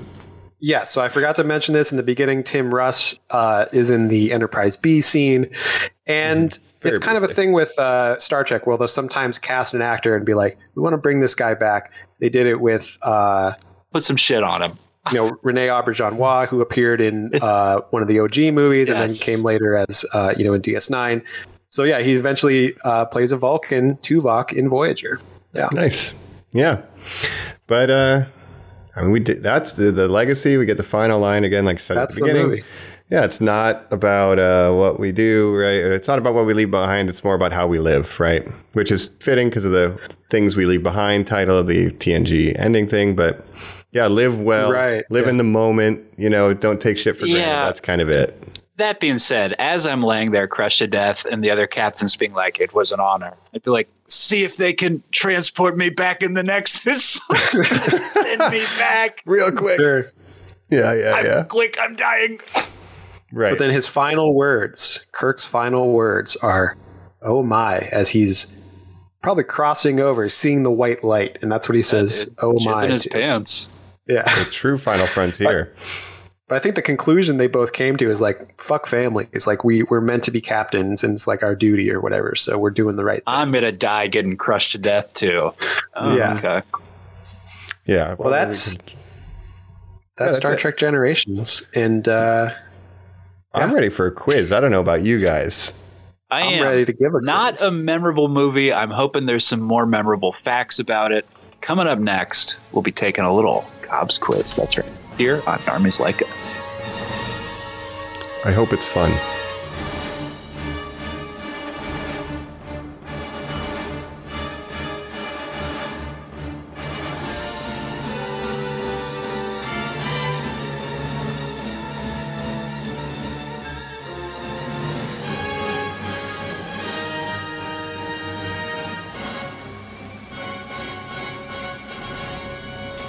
Time is the fire in which we burn. That's right. And it's time for our quiz. Got him. What a segue. Let's go. We're back. that's Hey, right. Nice. We are we are back. It's of course our recurring segment. That's right, where Jacob does The Wrath Star Cobb. Trek based quiz, The Wrath of Cobb, or uh Cobb Scoring with Soran. Generations. Yeah, I guess Soran is is the next generation's version of Khan, but yeah. not as good of a character as Khan, obviously. no. I will tell you the the strange connection with uh, Soran and Khan. So Malcolm McDowell played Mr. Rourke in a reimagined Fantasy Island in 1998. Oh, of course. The original Mr. Rourke was Khan, Yeah, yeah, What? yeah, yeah. What a Ricardo connection you Montalban. just found. Ricardo yes. Montalban. So they both That's- played Jesus Mr. Rourke Christ. in Fantasy Keep that in your pocket Yeah. for six degrees, people. That's a good one. That's a fact that didn't even make my quiz. Dang. Okay, and when the Um, guy who played uh, Leonard Nimoy's brother, uh, tell us when he did a Fantasy Island show. Yeah, right. Um, Lawrence but hey, Luckinbill. Yeah. let's quiz it up. I'm ready. I am. I'm not optimistic at all, but I'm excited to play. I'm excited. I don't know what these All emotions right. I'm feeling are, but Mike, you were saying off pod, this was uh, one of the movies where you did nothing, no research, no backstory. I, I Right. also, the Wikipedia browsing, very quick for this, not Yeah. retained nothing. That's the way I like it because I use I use Wikipedia and I use IMDb trivia to make these uh, these quizzes. Okay. So I, I'll watch Um, YouTube videos and I'm sure they're pulling from those sources. So sometimes I'll get some stuff when I'm just casually watching reviews after I've watched the movie to kind of see what other people are saying. You know, I don't form my own opinions. You know, I like people to tell me. the less you guys know going in, the better for me. So we don't know um, anything hardly right now. So it's going to be very competitive. So uh, if you remember how this works, it's true false question. Um, yeah, and so I guess just uh, how do we say like hold up your or s- So if you're watching the, the. YouTube, you'll see our fingers, but otherwise you'll kind of hear Mike and I do the trust system of okay, now reveal, and we'll either say true or false. One finger for true, two fingers for false. Before the next That's one right. of these, I will 3D print little things that have a one and a two, and we'll just pull it up. That would be you know? amazing. It'd be great. that would be Hold me great. to it, Yeah. listeners. Yeah, that'd Nobody's like us, Brandon. much more sophisticated. True sophisticated. or false? Yeah, number one and number two. Anyway, Make All it right. so number two. Well, let's jump into the Wrath of Cobb. Uh, this first question, I realize I already said it as a fun fact. Demora Mm-hmm. Sulu role was originally written for George Takei. That is true. Uh, it's but you didn't want to take you it. go, he "Oh, didn't want to be reducing reduced true, rank. That's right. Um, all right. so question number one. Let's go. Question number one. So, Star Trek: The Next Generation was the or Star Trek Generations was the first film to have a website created to promote it. Oh my god. Damn, True or false? Jesus Christ. I think I'm ready. One, I immediately feel sick. Yeah, yeah. Two, how dare you? 1994. Yes. I hate Uh, this. Yes. I'm Ready? I'm locked in. We're ready. All right, count it down. lock down. them in. Three, two, one. Reveal. False. False. False. That was true. That is true. God. It's the first Well, Major motion quiz and picture. fuck you. to have a good. website created to promote it. It was generations.viacom.com, and it was Oh my! designed It was to my look like homepage. Yeah. yeah. And the, the website was designed to look like, uh, you know, like the uh, layout of like the data pads and stuff that they have, you know. Like LCARS? And Yeah, stuff, like that Exactly, UI? yeah. That's cool. That's cool. All right. So it was a very new thing in '94 to have 94. websites. Yeah. 94 first website Yeah, for this a is before and the then, of course, Matrix. Yeah, truly they're going like, and you know, Star Trek. This is for fucking nerds. Make them one of those nerd things on the nerd box. And you're like, probably. Yeah, you fools, you don't know. but Nothing obviously, I think it worked. Yeah, yeah. And it, Yeah. the art form reached its pinnacle with the Space Jam website, you know. how, how did we do box office? Was this a hit? Um, you know what? I should have looked into that more. Uh, I want to say it was at least a modest did. hit because obviously they did make three more Yeah. TNG movies. Right. So I think it did decently. And like I said, it was. I know it had a budget of 25 million, which is Oh, that's- pretty yeah. low for like Yeah, a that's not bad, really. even in the Okay. 90s. Yeah, even in the Wikipedia 90s. quick glance made 118 million, so that's pretty good for a Yeah. low budget. Yeah. So yeah, it made it made money. breaks the 100 million mark, you're going to make more. Okay. Yeah. That's good. Especially in the 90s. Um, All right. Number two. Next question. Uh, Patrick Stewart originally wanted Picard to die along with Kirk and Riker to take over as captain of the Enterprise. Is that I'm true or false? I'm ready.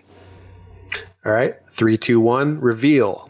True. True. Ooh, parody. I'm getting you guys. That was false. Uh, that I was guess he didn't want to be action man. He gave us a hint earlier. Yeah, he wanted to do that- more movies. That felt like a realistic plot point because again our history of star trek actors is like get me out of these things i don't realize this is the only thing i'll ever do Right. Thought I mean, Picard kind fair. of broke that in that he's one of the, uh, you know, Patrick Stewart's one of the few people to do other things outside of, you know, obviously X Men, and you know, he's done a lot of stuff. He's oh is he in the x-men films who does he play uh, I think Magneto. oh, is he Um, wolverine Yeah. Yep. Uh, all right. Next question. Malcolm McDowell is the uncle of Alexander Siddig, aka Dr. Julian Bashir from Star Trek: Deep Space Nine. I'm True ready.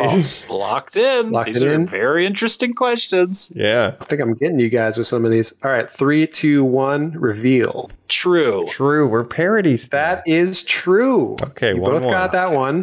thank god He is the maternal uncle. His Malcolm McDowell's older sister is Alexander Siddig's mom.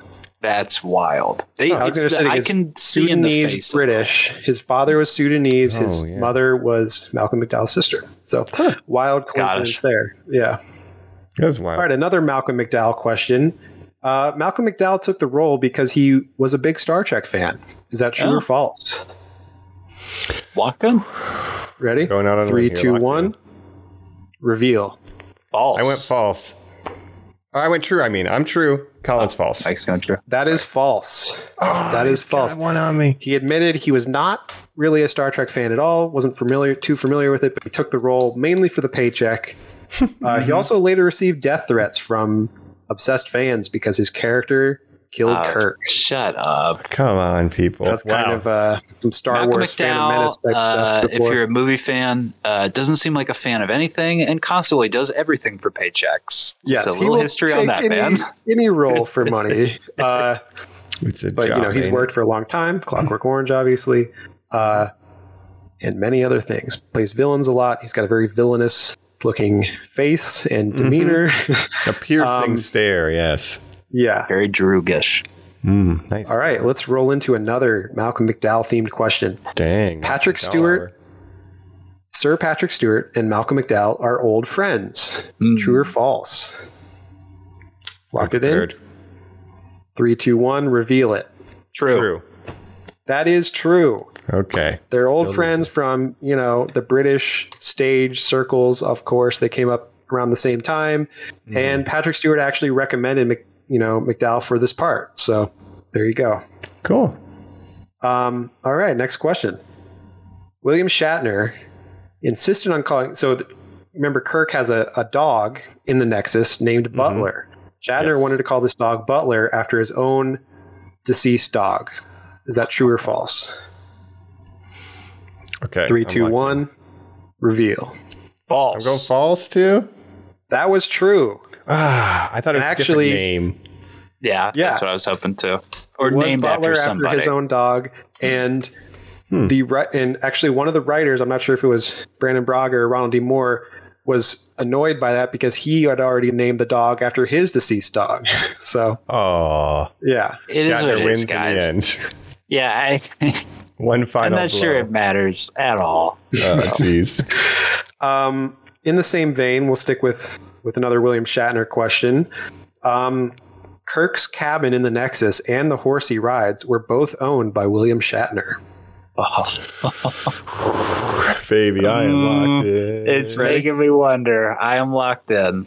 Three, two, one, reveal. true. False. I'm going true. That is true. Oh, That's William tie. Shatner's cabin and horse. Believe he in was an yourself, avid Mike. horse rider. It- yeah. Uh, we gotta Yeah. get Buster and Buttercup in it. well, no, it's logical. all It's like, well. just bring the cameras to my house. I will be there. You know? yeah, Like, I'm sure it was something like that. Yeah. Yeah, the great thing about nice tomorrow cabin. is I don't have to wake up early. I'm already here. Like, we Yeah, I know, love that. William. I love that cabin. You know. yeah, look, that's a good look. Good job. Nice, Shatner. All right. Uh, let's see here. We have a tie game, four to four. Jesus Christ. Mm-hmm. Um, all right. William Shatner wanted to direct this movie, but he was turned down by the studio.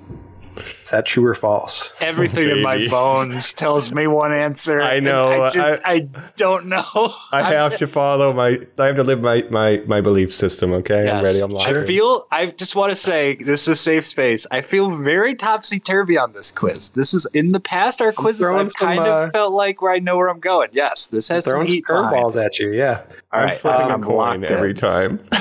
All right. yeah, Three, two, one. Reveal. True. It's got to be. That's false. I got you. I wanted knew- the ego. who Yeah. the man is? It's just you played us. That's No, it yeah. seems like something he would do, right? But uh, that is. But what if I made it? No, but Bill, we're just happy you're back. Yeah, back and directing. But, but Bill, the, You guys remember the Final Frontier, right? yeah, You know, in hindsight, though, he did probably just just show up at my cabin. I'll be in two scenes. You know, like Oh, Here's the other thing. Yeah. because I don't want to be on set every day.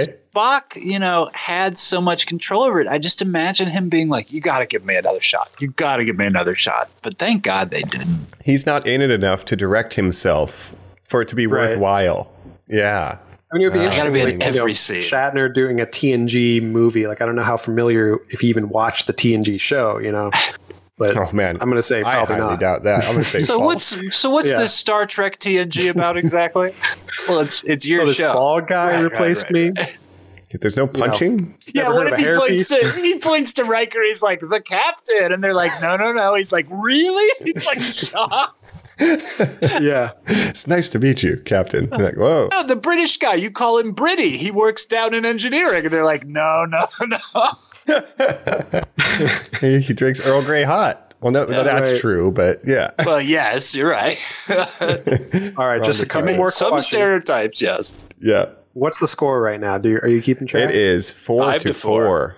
No, it's Oh, I tied thought up. you had me one now. Oh, okay. no, now. Did you count that last one? Maybe I didn't. I think you should be ahead of me now. You know what? I You think got I, one on me now. Yeah. Wait, no, I didn't get that right. He didn't want to. Oh, we both said. Yeah, we're four, sorry. four. We both. Okay. I've got Sorry, you with a couple of listeners. these falses. Back All on right. track. We talked about Tim Russ being in the opening scene. Uh, another actor that appears in a cameo is Jenette Goldstein. Oh. Vasquez from Aliens. Uh, she appears in the opening scene, the Enterprise B scene. Is that true or false? Ooh, baby. Uh, it's a total guess. I'm ready. I'm locked in. All right, Again, she doesn't have any other association with the Star Trek franchise. maybe. Hmm. Oh, All right, three, All two, right, one. locked in. reveal. I said true.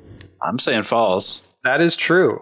Okay. Now we're up. Uh, and her connection with the Star Trek franchise is that she was the original inspiration for Tasha Yar. They, her character in Alien, brown face, you know, as we will say, like she was a white woman playing a Hispanic woman in Aliens, but uh, you know, a popular character in that movie and kind of a tough badass Tough lady. security. Yep. Yeah, and they actually thought about getting her for Tasha Yar when TNG was casting. They should. Uh, yeah, Jack Goldstein's very good. Some people would call the makeup in Alien uh, dated and potentially the skin of evil. Um, Tasha Yes. Yar reference. Go check it out. Anyway. All right, two more questions. Uh, the, so, the sailing ship in the in the uh, holodeck, right? That ship also appeared in Pirates of the Caribbean. Is that true or false?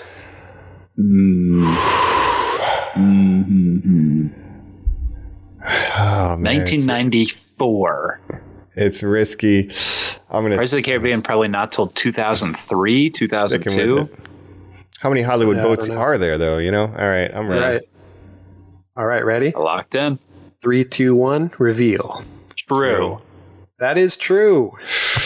The Lady Washington was its name. It appeared as the HMS Interceptor in Pirates of the Caribbean: Curse of the Black Pearl. Hey, sure, that's also like appeared in the, other- the quote unquote good guys, the Marines. Yeah, The- yeah, the uh, British guys or whatever. the uh, Royal Indian Trading Company or whatever. Yep, yep, yep. Yeah. So they renamed it and dressed it up. Okay. A yeah. franchise I keep saying maybe we'll cover one day, and you guys keep going, nope. How can we redo Transformers? Hey, at, at least we will talk about another Transformers movie at some point. We'll have the Beast Wars here coming That's out soon, right, So get right. ready. Rise of the Beasts. Rise of the Um, Beast Wars. So what's the score now? Is it still tied? Mike is ahead. So By this one. could tie it up. Six Okay. to five. Or Six to Mike five. wins.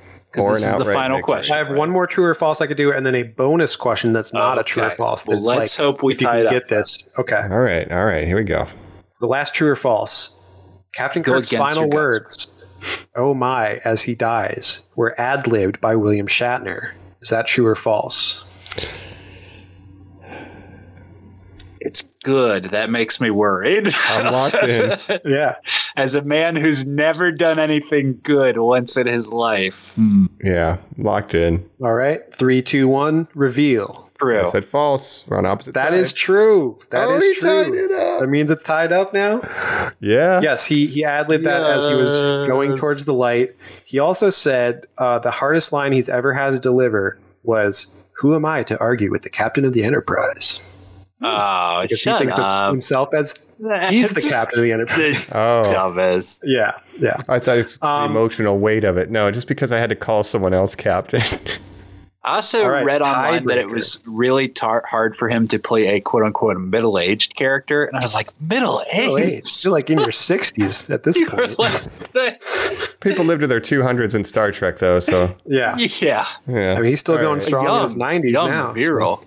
Oh, that's right. Oh, and so Uh, we got a bonus question: non-truth or false? Please explain. That's the- right. So this is the tiebreaker. If neither of you get it, which you might not, uh, I guess it's Tie game. tied. But It'll just be tied. Yeah. But this is a fun question. I, I'm interested to see if either of you will get this. Are we buzzing Uh, in? How how are we answering? What what's the style, the format? Um, yeah, you could buzz in. I If it's a time thing, it could be like a hand raise, and whoever you see. you might have to think about it for a minute before you answer. Okay. That's okay. Okay. Down for the hand Um, raise when you have a response. Yeah, hand raise. Yeah. Okay. Yeah. All right. And call it So- out for audio. Be like me or whatever. Yeah, Yeah, to yeah. say Colin or say your name or whatever. That's true Um, for audio. Good call. Say So- beam me up. Star Trek Generations. This is the first of two films that were released in 1994 to feature both Sir Patrick Stewart and Whoopi Goldberg.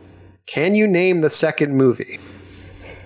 One of two, so it's just one other movie. That Yes. features One other. Whoopi Came out Goldberg and 1994. Patrick Stewart. Yes. Can you name it? And I can give you hints if neither of you get it at Jeez, first. this is a really interesting question. Yeah. Okay. I got when- it. Because I have I'm not guess. sure if you're familiar with this movie. No, I don't know the name. Never mind. Sorry. because Patrick Stewart, he does break the the curse, like you're saying, Jacob. But it's not like he's a huge movie star. It's not like there's a No, plethora to draw in on the here 90s. Yeah. that Whoopi's in in the '90s. And Whoopi, huge star in the 90s, obviously. Huge Mm-hmm. star. Yeah. Ghost, What is you a know, what won is an a Oscar. Whoopi Color movie that Purple. would have Patrick Stewart? I have Is she a like random guess. Mike buzzing in. Okay. I hope I get the title right. It's that Nun movie with Whoopi Goldberg. I'm say Back Sister in the Act? Habit. Sister Act. Yeah, Sister I didn't Act know 2, the name. Back in the Habit? Yeah. No, that's that's incorrect. well, I'm Colin- now it's all you. Colin buzzing Colin. in? I'm gonna go. This is like a. I don't know if this is the right year. This is like Yeah. a totally off like chance. Sure. But is it something like a Muppets Take Manhattan? no. Okay. Maybe getting closer. This is a movie oh. maybe Yeah, you let's guys haven't heard of. Let's do a hint. We both got it wrong. Yeah, I'll give we're you a hint. baseline. Do a hint. Do a hint. Let, the we'll Star Trek doing sync together. connections continue with this movie because it also stars Leonard Nimoy and Christopher Lloyd, our guy from Stars Search for Spock. or, uh, Christopher Lloyd and Leonard Nimoy, and has those other two people in it in Yes. the nineties. in the 90s. I feel insane right now. I'll tell you another star, uh, and this is the main character in the movie. Maybe this will be it. Macaulay Culkin. Can you guess it yet? You're either gonna, when I say it, you're either gonna be like, "Oh," or you're gonna be like, "I've never heard of that." Oh Jesus Christ! Colin Buzz, the You know Page? Master. The Jesus Page Christ. Master. Oh, Jesus That's Christ! right. Whoopi's in the Page Master. Yes, they're sh- technically they're voice. Do they all play the books? Patrick Patrick, Stewart Stewart, is Adventure Whoopi- or something like that. Whoopi is fantasy. Leonard Nimoy is oh, another he's Doctor. Frankenstein in the horror book. yes, He's- or he's Doctor like the- Jekyll and Mister Hyde. That's what it is. Also, yes. Frank Welker does a Mike- voice.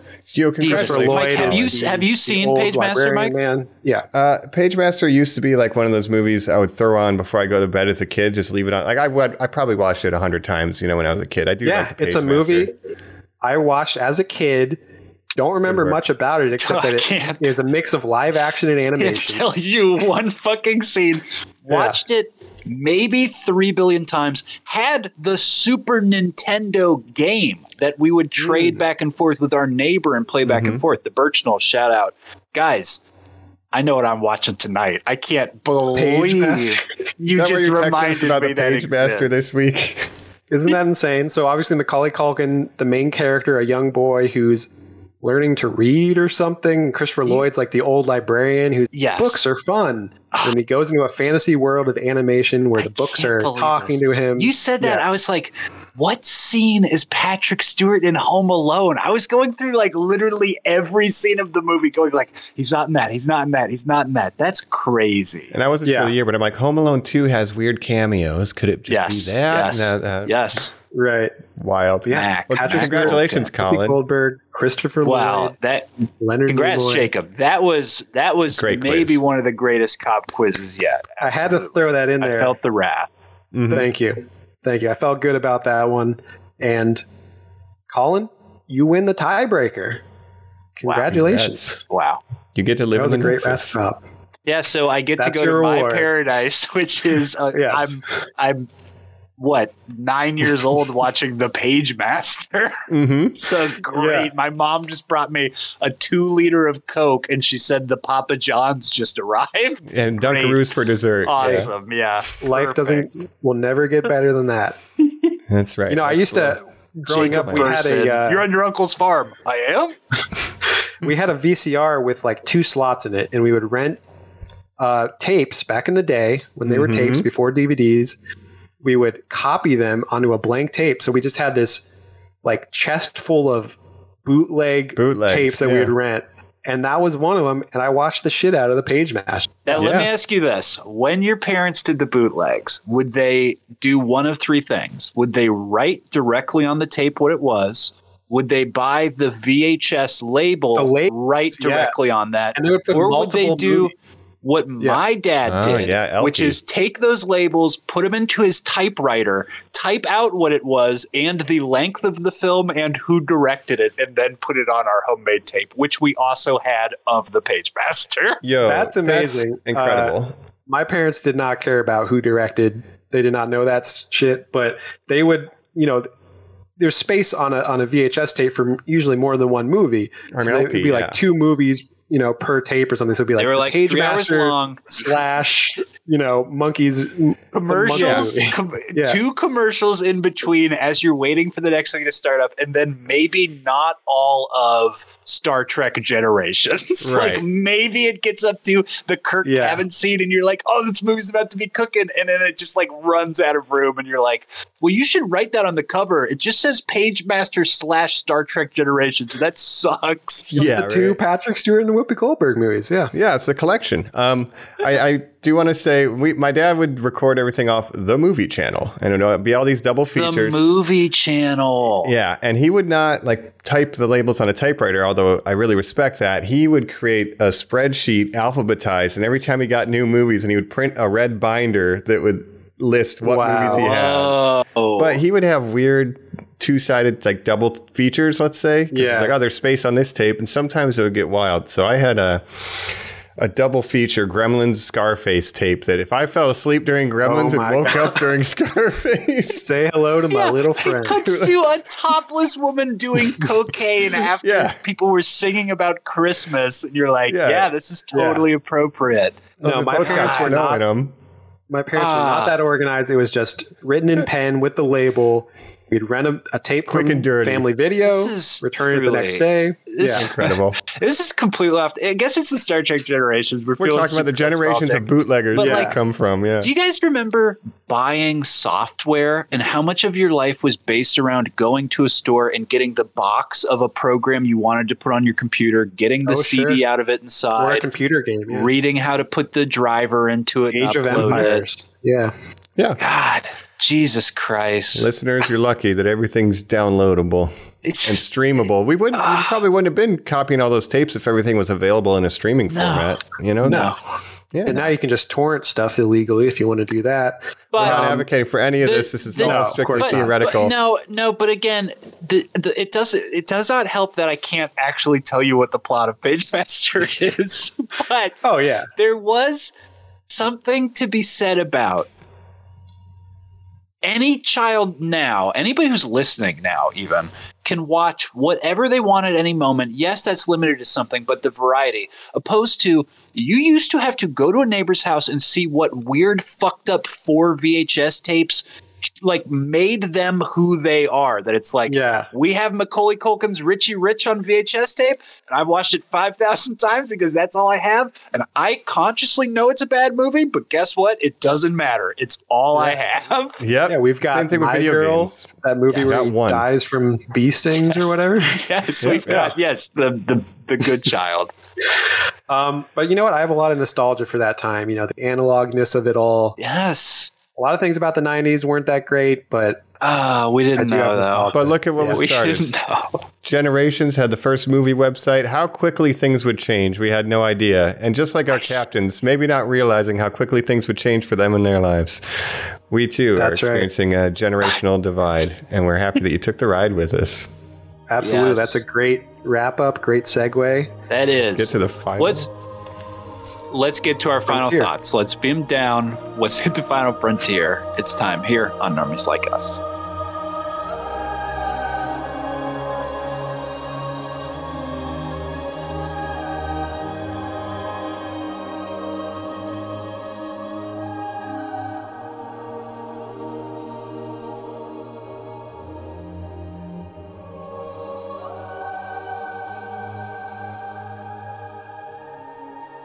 We're back here on Normies Like Us, do do do do, where we're wrapping things up. Um, now the podcast actually ended ten minutes ago, but that one lucky listener who's listening right now who did go back in time and save us, thank you. we you. appreciate that. For you pulled Joe out of the Nexus, but then he was killed. That is why he's no longer on the podcast. There you go. That's a canon Least I reset. can do for the host of Normie Like Us. Yeah. thank you, thank you. And you, of course, listener. Thank you, listeners, your version of, of the Nexus of Heaven is listening to Normies Like Us on loop, And 24 subscribing and sharing Yeah. and all of that. watching our YouTube videos. Yeah. And my version of Nexus is getting to continue to make this show for you listeners. You know. Hey. That's right. Yeah. That's right. All right. Do we do we want to have uh, any final thoughts here on on uh, on gen- generations on our I new think- crew that we're going to be sticking with for a little Yeah. while now? Yeah. Yeah. So we've got three more TNG movies after this. This one, like I said, missed potential is kind of the theme of the movie, missed opportunity. It had some good stuff in there with Kirk and Picard, but overall, a little bit underwhelming. Like I said, it feels like an extended episode of the show and not a particularly good episode.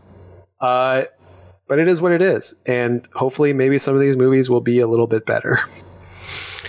Yeah, I mean, there, there's obviously the ending scenes with Shatner and them are good. The budget's bad, but like you know, that's pretty much just the cabin stuff with Picard and Shatner's why we're here. Wish we had more of it. The middle of it is pretty boring, or you know, there's Yeah, like just two or three good scenes in this thing. Convoluted. Yeah. Yeah, a little pacing issues.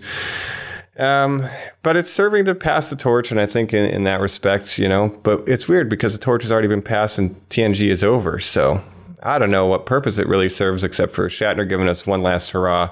He gets he. I like the fight because they're in scaffolding because we can't really fight. So what if we just climb to where we can't combat? You know, like it's just Right. can't fight because we're old. But I did think he was going to do a rock climbing callback when uh, Soran fell off the edge. I was like, I'll save you. I have empathy, right? You know, They something like that. Well, another fun fact that I didn't even mention is Yeah. that the original first scene of this movie was going to be him doing orbital skydiving. Uh, and then there was going to be like Scotty telling him, we, we got to go to this induction ceremony for the Enterprise B or whatever. But then they cut that for some reason. So it would have been him doing some kind of extreme Well, sport. Like the opening Yeah. of Power Rangers, like Sky snowboarding. Yeah. Shatner, like old Shatner. Oh my!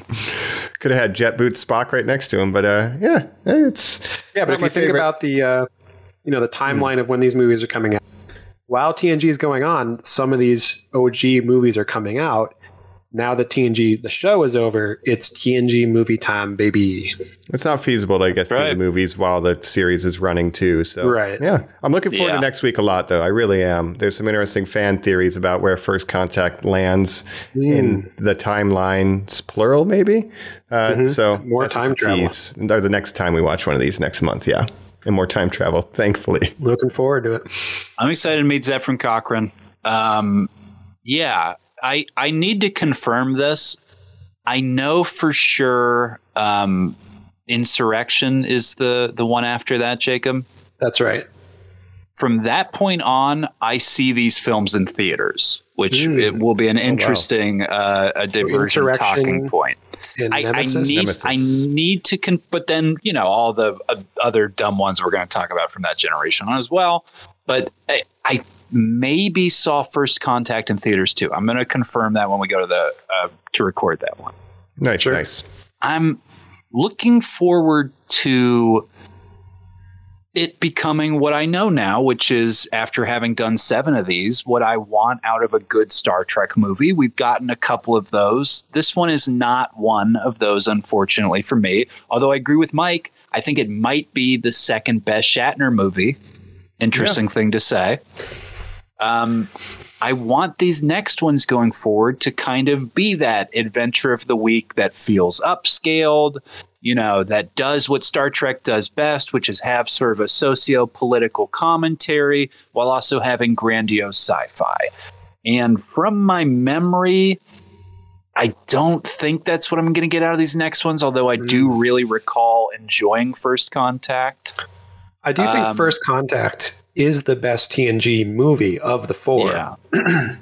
So it's the and it's the most movie-ish of them. Like they they went all out with the with the action and everything. So if you like action, this one's got it. This next They one. made so much budget off of nothing here. They're like, well, let's actually spend some of it on the next one. But yeah, that'll be Yeah. It'd be nice if these looked good, if they didn't have to just fight in a desert and run on scaffolding.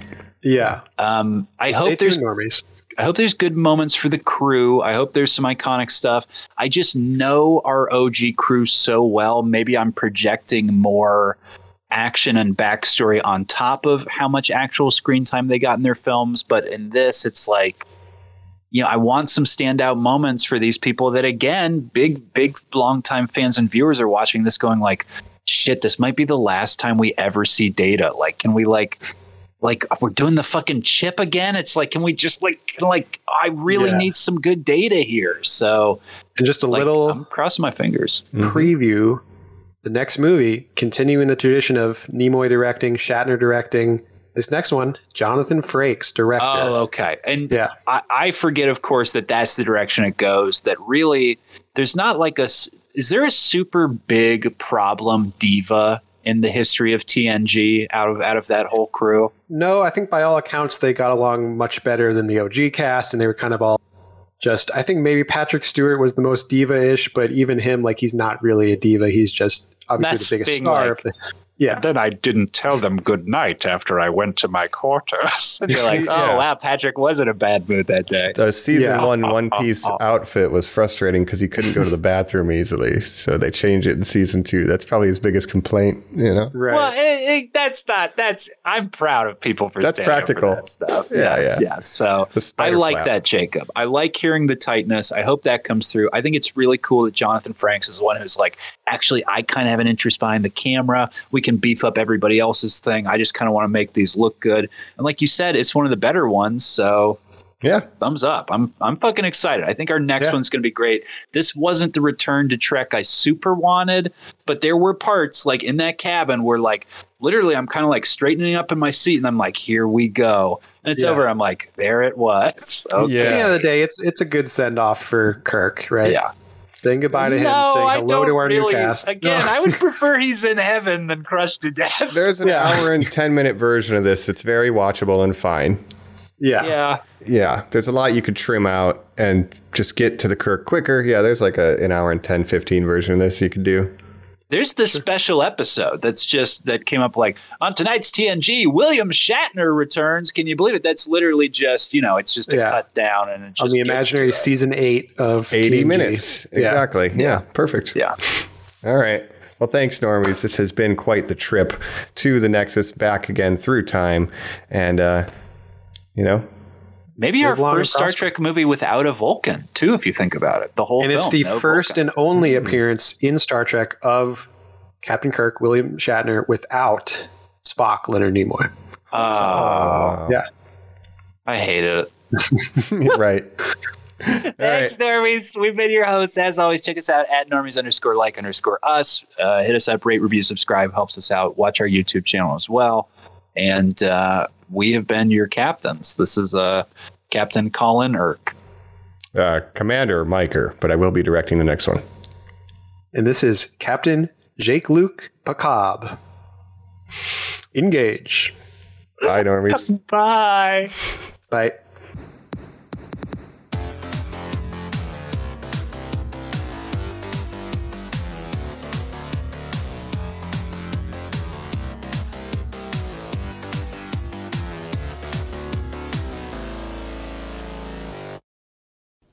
My name is Gandalf the Grey, and I'm imploring you to leave a like, share, and subscribe to this podcast.